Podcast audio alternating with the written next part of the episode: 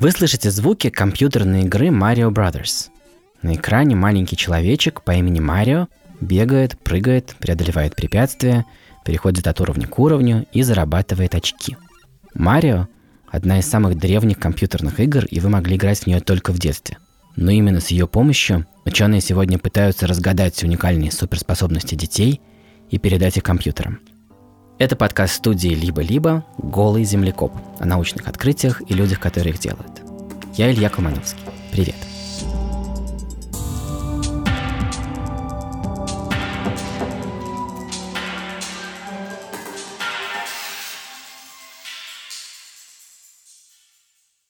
Сегодня мы много будем говорить о технологиях и о том, как люди учатся чему-то. И тем более удачно, что наш партнер сервис онлайн-образования Яндекс Практикум. Это как раз такая школа для тех, кто хочет учиться чему-то новому. Это может быть специальность, навык или иностранный язык. А еще там есть, например, курсы критического и креативного мышления. И она, с одной стороны, очень data-driven, то есть построена на собранных машинами больших данных, а с другой не забывает о том, что все мы люди. Кажется, так сегодня и должно быть устроено образование. Умение даже просто складывать числа – один из высоких абстрактных навыков. Из тех, которым мы научились последние 100 тысяч лет, то есть совсем молодой по меркам эволюции. И вот как апогей этого пути мы создали компьютеры, вычислительные машины, то есть инструмент, который замечательно считает. Искусственный интеллект умеет даже больше. Сам учиться считать и учиться сложным играм. И уже обыгрывает человека и в шахматы, в покер, и в го. Но сегодня неожиданно заговорили о следующем шаге, и это шаг в наше более далекое прошлое, в мир любознательности, эмоций и творчества.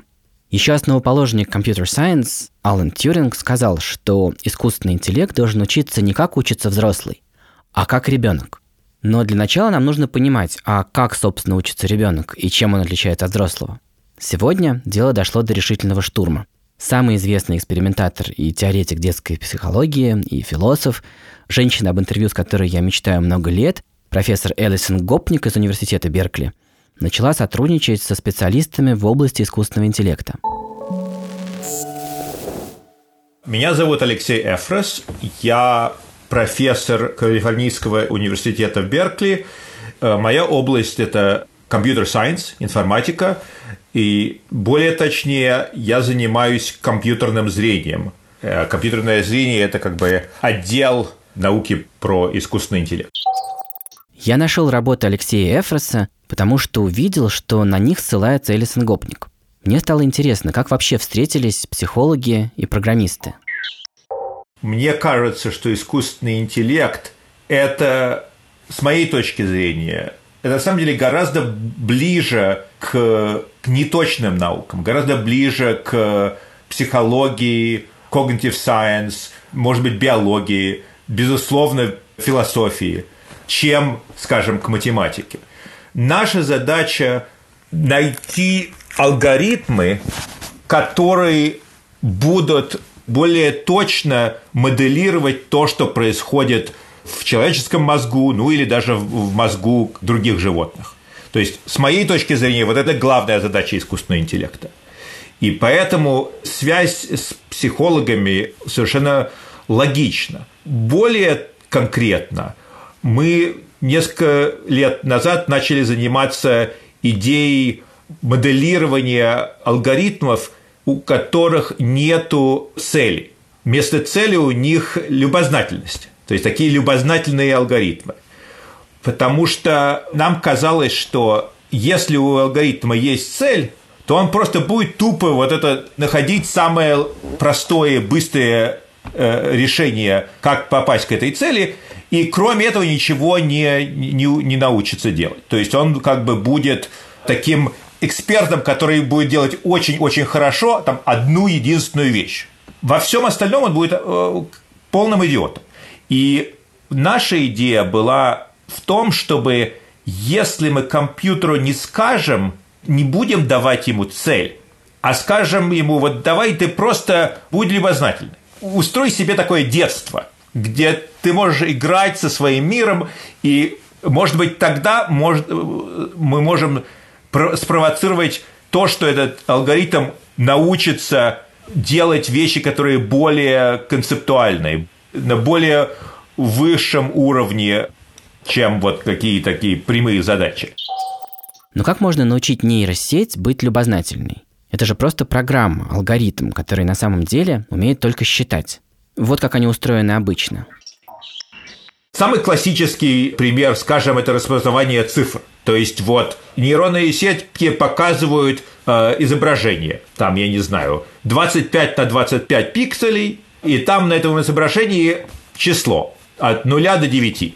Как это использовалось изначально для того, чтобы автоматический индекс читать, почтовый индекс. И когда эту нейронную сетку обучают, то дают огромное количество вот этих изображений с цифрами, и в паре с каждым изображением дают правильный ответ. То есть показывают четверку и говорят потом, вот это число 4.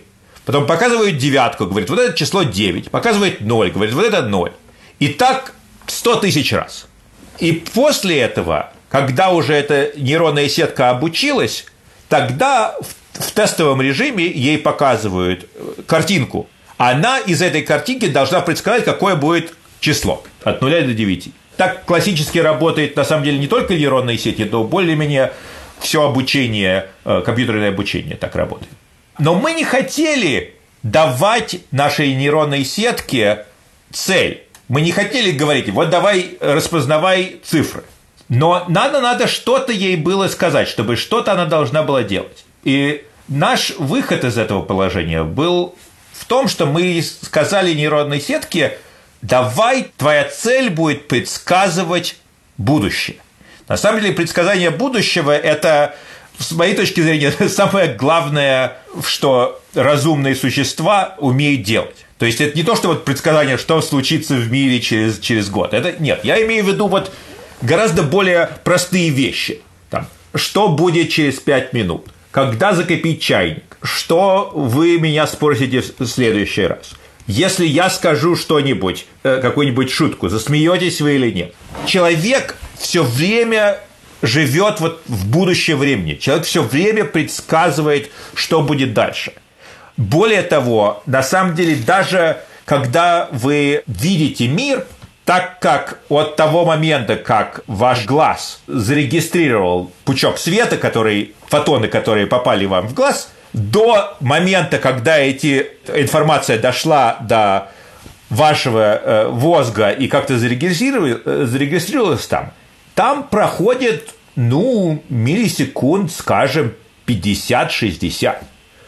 То есть вот мы думаем, что мы видим то, что вот сейчас происходит, а на самом деле то, что мы видим, оно уже произошло 50 миллисекунд назад. И поэтому мозгу приходится предсказывать, что будет вот эти, вот эти через эти 50 миллисекунд, которые как бы мы пропустили, которые до нас еще не дошли. То есть, на самом деле, вот эта предсказательная способность, она, она происходит все время, на разных промежутках времени, от миллисекунд до минут, часов и дней, и даже лет. Но, конечно, самая главная предсказательная способность происходит как раз вот на маленьких промежутках времени. И поэтому мы решили, что вот давай мы сделаем так, чтобы наш алгоритм смог предсказывать, что случится вот в следующее мгновение.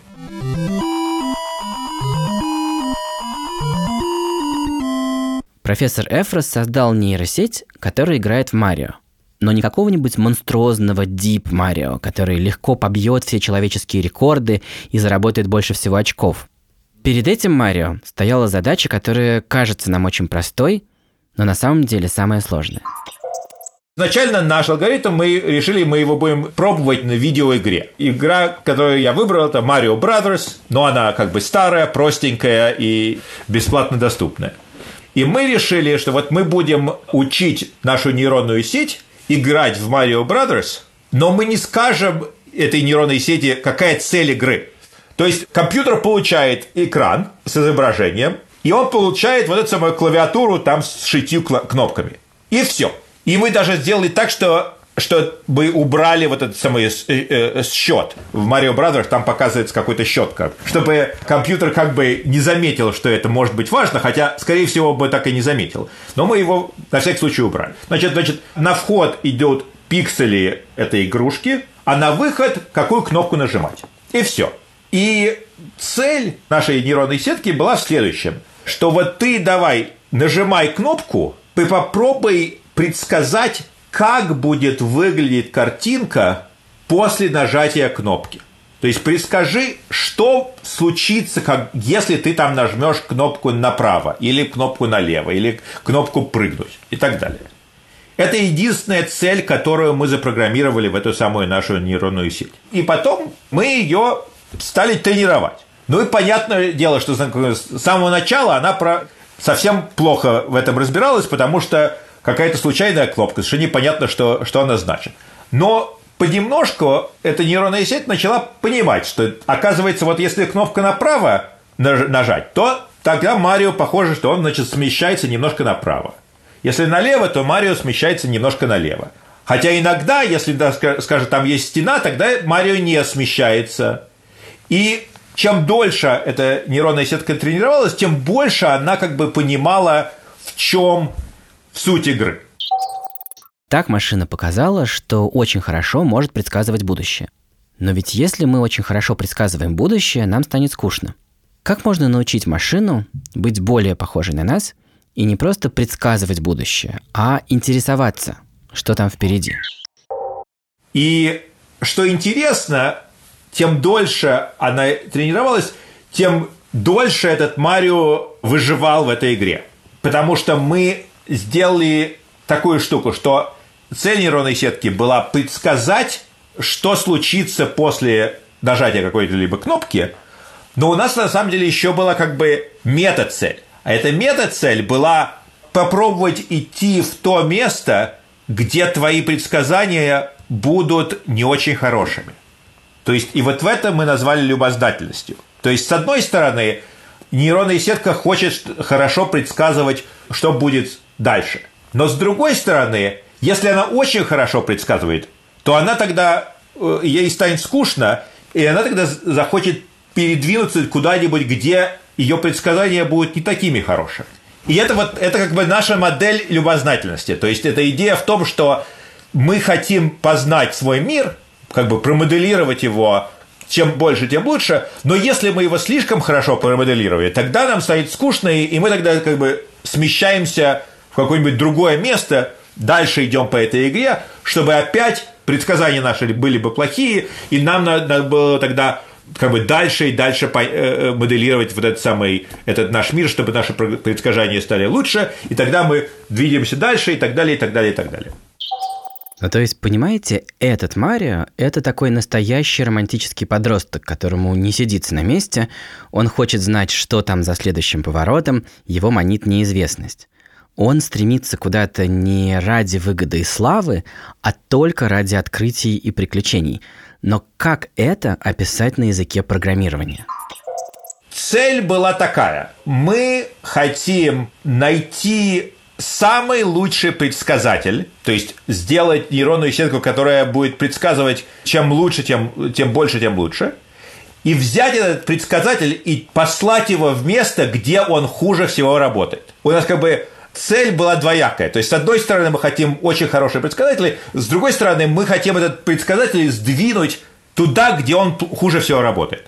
Получается, что вот эта вторая часть, если бы ее не было, то тогда наш Марио сообразил бы, что лево значит налево, право значит направо, и потом прыжок станет прыжок, и сел бы себе и, сидел спокойно, потому что он бы абсолютно сто процентов бы мог предсказывать все, что с ним случится. Так, и, и тогда бы на этом все это кончилось. То есть никуда бы этот Марио не пошел, потому что ему и так хорошо. Он совершенно замечательно мог бы предсказывать все, что с ним может произойти вот в этом вместе в начале игры. И он бы никуда не двинулся. Но так как у нас есть вот это второе требование, чтобы этот предсказатель искал себе место, где его предсказания хуже всего работают. И через это этот Марио не мог сидеть смирно. Ему нужно было куда-то идти, чтобы найти место, где его предсказания бы работали хуже. То есть, например, если бы он предсказывает, что вот я нажму направо, и тогда Марио побежит направо, так? И он идет направо, направо, направо, и вдруг находит там какая-то стена. И это предсказание направо больше не работает. И вот это его должно так теперь очень заинтересовать. Ему сказать, что-то что у меня в моей модели не так. Почему-то моя модель вдруг перестала работать. Дайте-ка я соображу, в чем тут дело. И начал бы как бы моделировать вот это место со стеной. И через некоторое время он бы сообразил, что ага, направо работает, если там пустышка. А если там стена, то вот это направо будет работать по-другому. То есть его модель его мира, она теперь стала лучше, она стала больше. Он, у него теперь получилось разветвление. То есть, либо если пустышка, то направо работает, а если там стена, то направо не работает. После того, как он это сообразил, он должен двигаться дальше, потому что опять он, он все теперь предсказывает стопроцентной точностью, и, и ему становится скучно. И вот так этим передвижением Марио был вынужден пройти через всю игру. Потому что как только он что-то понял, и ему это стало неинтересно, это ему стало скучно, ему надо было двигаться дальше. А куда двигаться дальше? Двигаться дальше, значит, в те места, где он, которых он еще не видел, в которых его предсказания плохо работали. Научить компьютер скучать и любопытствовать – это и правда достижение. Но сразу стало видно, что у этой нейросети есть два крупных недостатка, которые отличают ее от ребенка. Ее любопытство безгранично и направлено равномерно во все стороны. А если ее что-то заинтересует, она может бесконечно изучать этот предмет, в том числе делая бессмысленные попытки найти правила там, где его нет алгоритму интересно абсолютно все, и он как бы не знает, куда, куда ему кидаться, и он так как бы остается, остается при своем, потому что, потому что если ему слишком много интересно, он ничего толком не, не, не, не успевает понять. Это безумный а, ребенок. Да, это такой ребенок, который не может как бы, сфокусироваться на какой-то конкретной задаче. Ему как бы ему интересно абсолютно все, и, и, и ничего не, как бы, ни, никакого прогресса не происходит. Это похоже на человека с зависимостью от которого просто прет от получения новой информации, но при этом он никогда не знает, что с ней делать. Хороший персонаж для антиутопии. Нужен ребенок, которого можно заинтересовать, но тоже очень важно, которому становится скучно. Потому что есть еще одна фундаментальная такая проблема. Например, мы дадим нашему алгоритму пятак. И этот алгоритм может подкинуть пятак и посмотреть, орел или решка. И, скажем, наш алгоритм хочет предсказать, вот в следующий раз будет орел или будет решка. И вот этот наш алгоритм, этот пятак будет подкидывать бесконечное количество раз. Потому что он никогда не сможет предсказать, потому что это случайный процесс. То есть он все время будет предсказывать, у него нифига не будет получаться, и он не сдвинется с места. Он с этим пятаком, вот как это самое в Монте-Карло или в Лас-Вегасе такие люди есть, которые сидят вот с этими автоматами и, значит, и нажимают на эту кнопку все время, совершенно не понимая, что, что ничего не, не, научится, э, нажимая на эту кнопку. Так вот, наш алгоритм, у него такая же проблема. А ребенок, он каким-то образом понимает, что если что-то не получается некоторое время, то, может быть, лучше это бросить, заняться чем-нибудь другим. И вот, и вот этот, по-моему, тоже очень важный момент. Надо как-то сделать так, чтобы наш алгоритм научился скучать, чтобы ему стало неинтересно, и он бы там пошел заниматься чем-то другим. Иначе этот алгоритм может попасть в этот бесконечный цикл и просто все время, всю жизнь свою это подкидывать эту монетку потрясающий образ.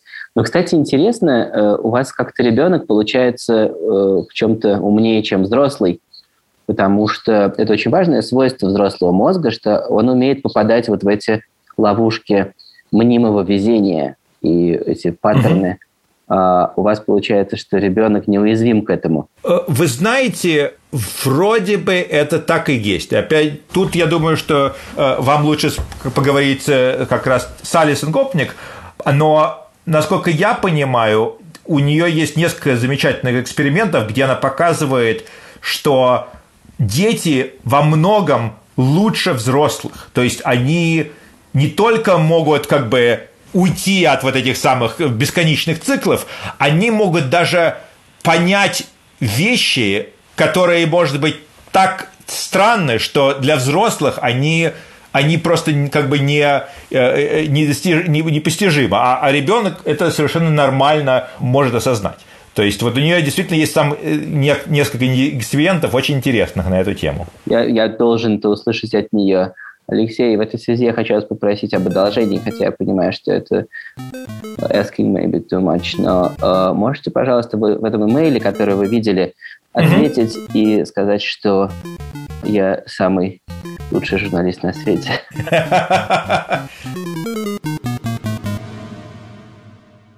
Um, yeah, you know, I my family is Russian, as you can probably tell from my my embarrassing last name.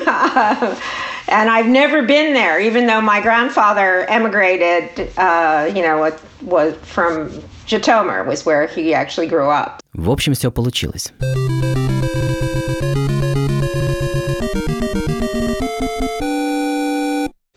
I'm Alison Gopnik. I'm at the University of California at Berkeley. Я Элисон Гопник. Я из Калифорнийского университета в Беркли. Я преподаю на факультете психологии и работаю на факультете философии. И еще я участвую в исследовательской группе искусственного интеллекта в Беркли. Думаю, с точки зрения когнитивных наук и философии, лучше всего мы поймем, как работает человеческий мозг, если представим некую вычислительную систему. Не знаем, какую именно, но это какая-то вычислительная система. И хороший способ понять, как она работает, попытаться сформулировать, какие алгоритмы могут привести к тем же способностям, которые мы наблюдаем у, например, очень маленьких детей. И наоборот. То есть, если мы пытаемся создать систему, которая может самостоятельно чему-то учиться, то вот дети — это лучшие ученики в мире. А значит, нужно изучать, как дети решают задачу познания мира способами, которые вычислительная система тоже может использовать. И с философской точки зрения вопрос, который меня всегда интересовал больше всего, это то, как же у нас получается столько всего узнать о мире, хотя информации до нас, в общем-то, доходит очень мало. Ведь, по сути, единственные данные, которые мы получаем, это фотоны, попадающие на наши сетчатки, и колебания воздуха у наших ушей. И несмотря на это, все мы каким-то образом усваиваем разные вещи. Про людей, предметы. А в итоге и теорию Эйнштейна. И вообще вещи от нас невероятно далекие и очень маленькие. Как же это возможно? Что же все-таки наш мозг делает, чтобы достичь этого? И как любая система может добиться такого же результата? Мозг детей – система, про которую нам точно известно, что она может решить эту задачу. И это же одна из главных задач, стоящих перед искусственным интеллектом. По словам Гопник, современные компьютеры никуда не годятся. Им нужна огромная база данных для обучения, а детям нет. Им очень нужны пригляд и похвала, а детям намного меньше. Дети сами учатся. Компьютеры плохо обобщают, а дети отлично это умеют. Детям достаточно лишь несколько наблюдений, и они немедленно строят гипотезы. Иногда смешные, но гипотезы, которые вполне имеют смысл.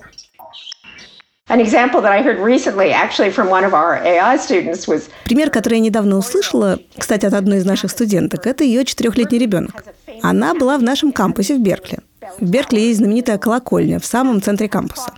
И на ее вершине расположены часы. И вот этот маленький мальчик посмотрел на башню с часами и говорит, смотри, там на самом верху часы. А потом спрашивает, а почему там наверху часы? Конечно, если так подумать, странно, когда часы на такой высоте. И он говорит, может быть, это для того, чтобы дети и студенты их не сломали? Понятно, что это не та гипотеза, которая придет в голову взрослому. Но вообще-то это очень хорошая гипотеза, очень осмысленная. Особенно если ты четырехлетний ребенок, который знает, что мама кладет вещи повыше, чтобы ты не смог до них дотянуться. Есть миллион примеров, как дети способны делать такие обобщения. Это то, что ни одна система искусственного интеллекта пока делать не может. Кстати, есть замечательная книга Корнея Чуковского, к слову, русского, прекрасного русского писателя и психолога развития. А, от двух до пяти. Yeah, mm-hmm. yeah. From exactly. two to five. From, mm-hmm. Exactly, from three to five. That's it. Вот так оказалось, что для Элисон Гопник Корней Чуковский – это не автор сказок про Бармалея и Муху-Цокотуху, а психолог. Его главная книга называется «От двух до пяти». Там множество примеров нелепых и смешных высказываний маленьких детей, и это классический корпус текстов по детской психологии. За 30 лет постоянных экспериментов с малышами Элисон Гопник выяснила несколько ключевых вещей о том, как дети изучают мир.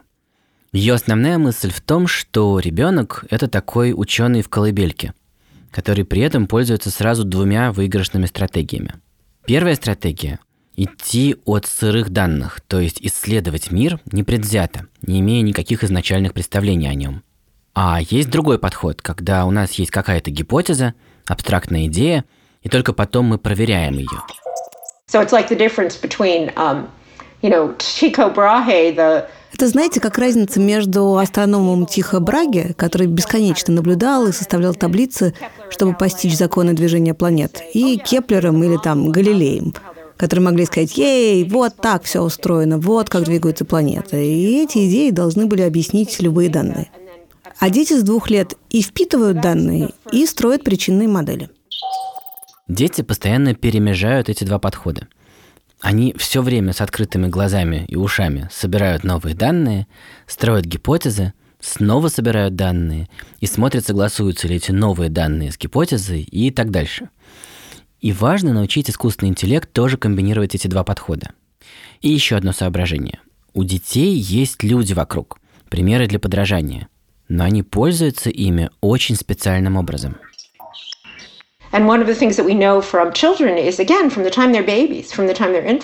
Что мы знаем о детях, так это то, что они с младенчества подражают другим людям. Но подражают они невероятно умным образом. Они учитывают, что именно делает другой человек. То есть ребенок в каком-то смысле думает так. Этот человек пытается добиться такой-то цели. Значит, я должен тоже сделать так, что получилось так же. Или этот человек пытается научить меня – значит, я должен внимательно следить за всеми деталями того, что он пытается сделать. Или то, что этот человек сейчас сделал, он сделал по ошибке, так что детали не имеют никакого значения. И мы пытаемся создать системы искусственного интеллекта, которые могут учиться, подражая похожим способам, а не просто копируя все подряд. Если нужно научиться забивать гвоздь в доску, Нейросети способны учиться у людей через копирование, но у них работает только какой-то грубый механизм копирования, который дает катастрофический сбой если на 5 сантиметров подвинуть доску. А дети копируют творчески. И если человек ударил себя молотком по пальцам, они точно не решат, что этот шаг был необходим для достижения результата и не станут его копировать. Допустим, нейросети научатся всем этим детским суперспособностям. Но у детей есть еще преимущество над машинами. Во-первых, они избегают ловушки, о которой говорил Эфрос. Они не будут бесконечно и бескорыстно подбрасывать пятак, им станет скучно. Во-вторых, дети выстраивают свой путь познания от простого к сложному, а не во все стороны одновременно. Как научить этому машину?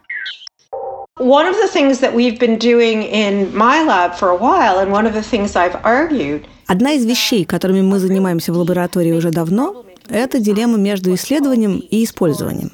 Проблема тут такая. Как сделать так, чтобы система, которая исследует что-то, рассматривает весь спектр данных при этом еще и использовала бы их и эффективно действовала.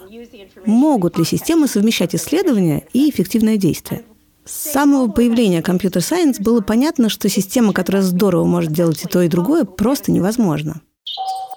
Действительно, любой мозг, который познает мир, неважно, взрослый, детский, марсианский или кремниевый, сталкивается с противоречием. Ты можешь либо исследовать, либо использовать этот мир. Нельзя одновременно одинаково хорошо делать то и другое. И дальше гопник выдвигает удивительно простую гипотезу, что детство – это просто ответ эволюции на эту дилемму. На ранней стадии жизни ты должен исследовать, а с использованием тебе в это время помогают родители. Для того, чтобы быть хорошим исследователем, ребенок должен допускать в своих суждениях огромную долю парадоксального, необычного, странного. Только так можно постоянно расширять свой мир – и в этом преимущество ребенка и над машиной, и над взрослым. Недавно лаборатория Гопник провела серию экспериментов, которые показали, как это работает. Например, у вас есть некоторый аппарат, который награждает вас. Это аппарат, который загорается, если на него класть некоторые вещи. И он работает по определенным правилам. И иногда эти правила очевидны и просты. Например, он загорается, если на него класть белые жетоны, а не черные. Но иногда это менее очевидные вещи. То есть, например, аппарат загорается, если класть белый или полосатый жетон. И значит, ваши правила могут быть не только простыми и одномерными, вроде черное и белое, но и более тонкими и сложными, как вот это. И мы выяснили, что взрослые очень быстро выберут простое одномерное правило и даже не будут пытаться получить результаты, нарушающие это правило. А дети из-за своей импульсивности все время пытаются протестировать автомат как-то еще – И из-за этого продолжают получать все больше и больше новых данных. И в итоге вычленяют новые правила, которые учитывают одновременно несколько разных параметров. And what should we call this one? Ball. Ball. Sounds good. Okay, so let's see what happens when we put triangle on the machine. Are you ready? Let's see. Look at that. The machine did not turn on. И еще один интересный аспект этого исследования. Есть классика обучения с негативным подкреплением. Если ты ошибаешься, то ты теряешь очки или у тебя забирают стикеры. Так вот, в случае со взрослыми, это делает их очень осторожными. Они не хотят пробовать новые вещи, если есть риск от этого потерять очки.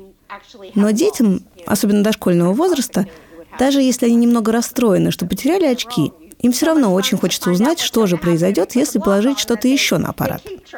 Так что они продолжают экспериментировать, даже если есть большой риск потери очков. И вывод из этого, что одна из причин, почему дети обучаются лучше, чем взрослые, то, что они не боятся рисковать, чтобы получить новую информацию. Не менее замечательное решение имеет вторая сложность, в которую упираются нейросети сегодня. Даже если научить их скучать и проявлять любознательность, появляется проблема. Им интересно все равномерно. И в реальном мире такой робот просто захлебнется от потока информации. Как дети выстраивают свой курс познания этого мира так, чтобы это не происходило? What you can do is show babies different events мы можем показывать младенцам какие-то сюжеты на экране с разной степенью новизны, то есть с различным количеством новой для них информации. Можно почитать, сколько новой информации содержится в каждом из этих сюжетов с теоретической точки зрения. И затем посмотреть, сколько эти девятимесячные дети смотрят на эти сюжеты, сколько времени они будут смотреть на экран. Моя коллега Селеста Кит показала, что у младенцев есть такая идеальная точка баланса между слишком новым и хаотичным и слишком предсказуемым и скучным. В обоих случаях дети быстро перестают смотреть. Но посередине есть такой небольшой участок, когда новой информации достаточно, чтобы ее можно было осмыслить. Но не настолько много, чтобы она казалась бессмысленной и случайной. И есть еще один эксперимент, о котором мне рассказала Элисон Гопник – его провели нейропсихологи Эми Сталь и Лиза Фейгенсон из университета Джонса Хопкинса. Сотни годовалых младенцев показывали разные игрушки, например, машинки и мячики. Иногда это были самые обычные игрушки, но с помощью оптических иллюзий исследователи делали так, чтобы какие-то машинки как будто висели в воздухе, а другие как будто проезжали сквозь стену. И потом детям давали эти игрушки – и вот исследователи обнаружили, что младенцам интереснее играть с тем, что повело себя неожиданно и необычно, чем с тем, что повело себя так, как они ожидали. When they had the toy that looked as if it violated the rules of gravity, what they would do was try and drop it on the floor. Когда дети видели игрушку, которая нарушала законы гравитации, они пытались уронить ее на пол – а когда им показывали игрушки, которые как будто могли проходить сквозь стены, они стучали ими об стол. То есть их решение, с чем и как играть, зависело от того, какая именно гипотеза была нарушена. То есть в каком-то смысле они совершают абсолютно новое действие, которое они бы обычно не совершали. Но это все равно зависит от их представления о мире. И что они считают предсказуемым, а что неожиданным. И так получается, что любознательный искусственный интеллект, который был бы не хуже младенцев, должен думать не просто «мне интересны какие-то случайные, неожиданные, содержащие максимальное количество информации вещи», но он должен думать «так, мне интересны такие вещи», которые неожиданные, но при этом имеют отношение к гипотезам о мире, которыми я сейчас уже увлечен. Fascinating. Thank you so much. Well, thank you so much for having me. Uh, Russian, до свидания. Полную текстовую версию интервью с профессором Элисон Гопник опубликует студенческая газета «Докса». Я выложу ссылку в телеграм-канал «Голый землекоп». Поддержите Доксу, это отличное издание, которое делают студенты и молодые ученые. А недавно нескольких ее сотрудников отправили, по сути, под домашний арест, ей нужна помощь. Машинам будет очень сложно воспроизвести полный баланс разных стратегий и стать умными, как дети – Машины быстро учатся чему-то, до чего человек доходил десятки тысяч лет, и не могут освоить простейшие действия, которые делают нас людьми. Этот парадокс сформулировал австрийский ученый Ханс Маравик. И об этом мы еще немного поговорили с Алексеем Эфросом. Парадокс Моравица – это на самом деле очень простая вещь. Звучит примерно так. Для компьютера сложное просто, а простое сложно. То, что сложно для нас, например, играть в шахматы – для компьютера это оказывается не довольно-таки просто. Ты просто перебираешь варианты, и если ты быстрый компьютер, то в конце концов ты просто все их пересчитаешь и будешь точно знать ответ. Но даже если ты их не все пересчитаешь, ты можешь их пересчитать гораздо больше, чем может сделать наш мозг.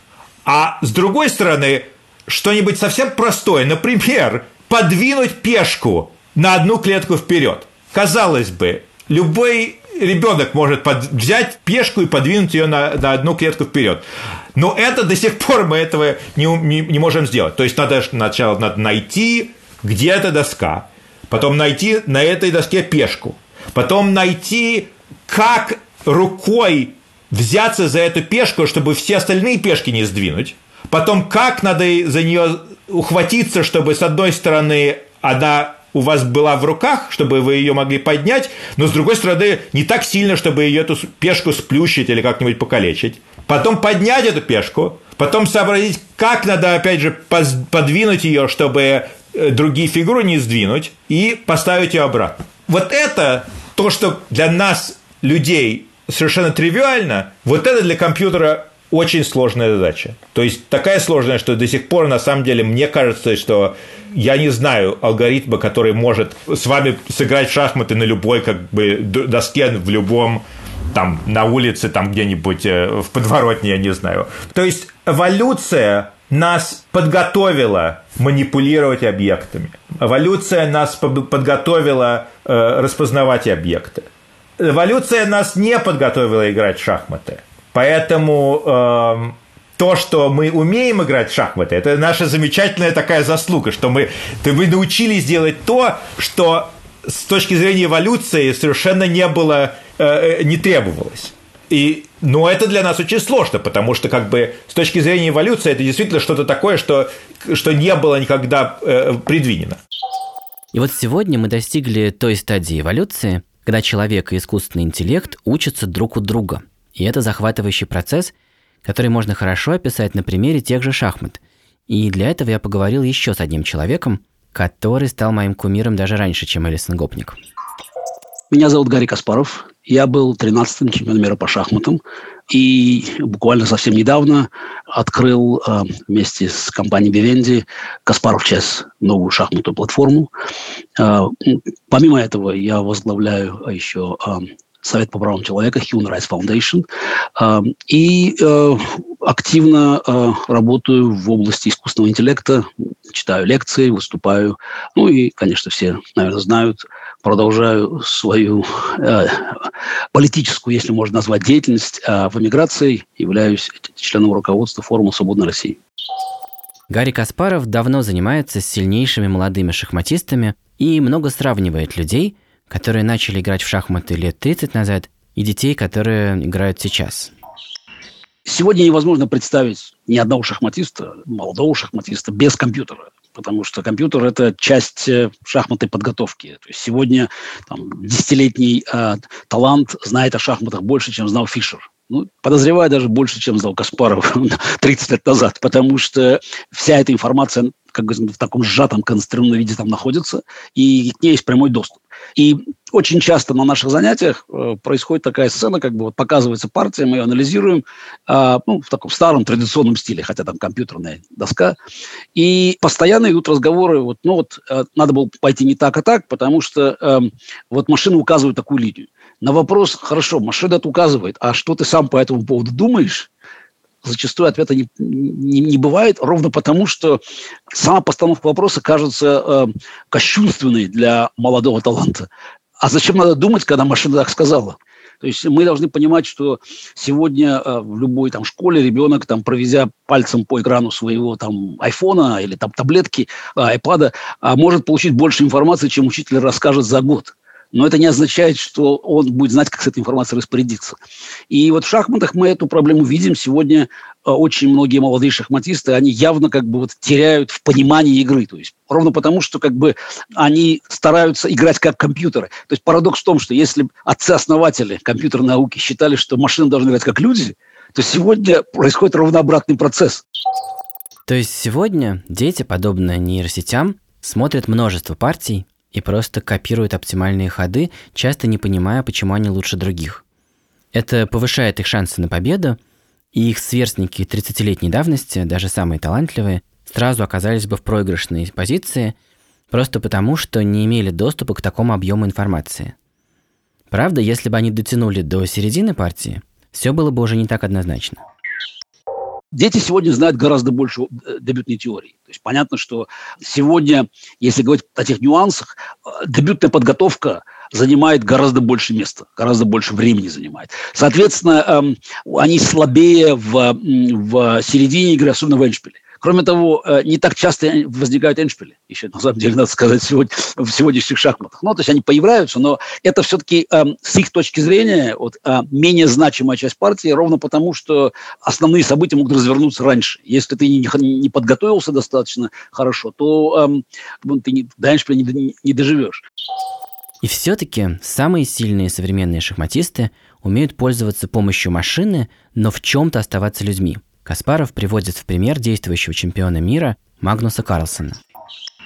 Если говорить о примерах, то я считаю, что доминация Карлсона в шахматах а, в последние десятилетия связана с тем, что Магнус никогда не был заложником компьютеров. Я с ним работал плотно больше года, как раз когда он шел вверх, и меня всегда поражала его способность как бы вот смотреть на экран, но при этом не а, поддаваться вот машине. То есть машина помогала ему разобраться, но он всегда хотел понять сам, как говорится, вот глубинные причины той или иной стратегической концепции. Вот это на самом деле очень важно. То есть вот ваш экран подавляет.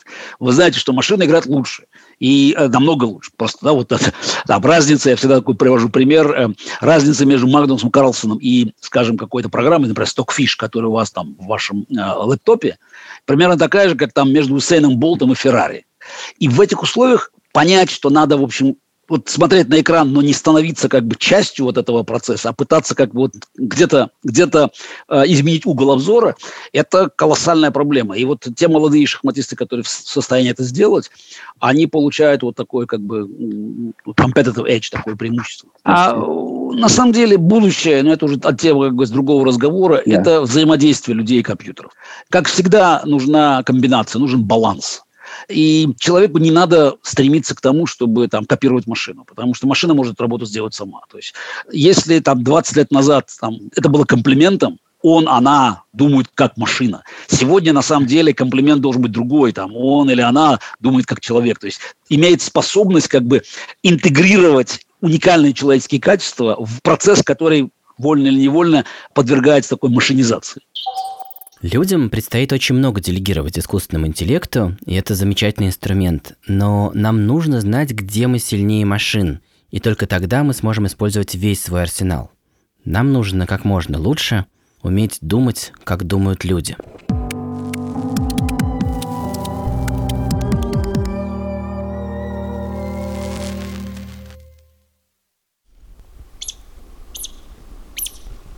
Это звуки, которые издает даурская пищуха. Это такое совершенно мультяшное млекопитающее из отряда зайцеобразных.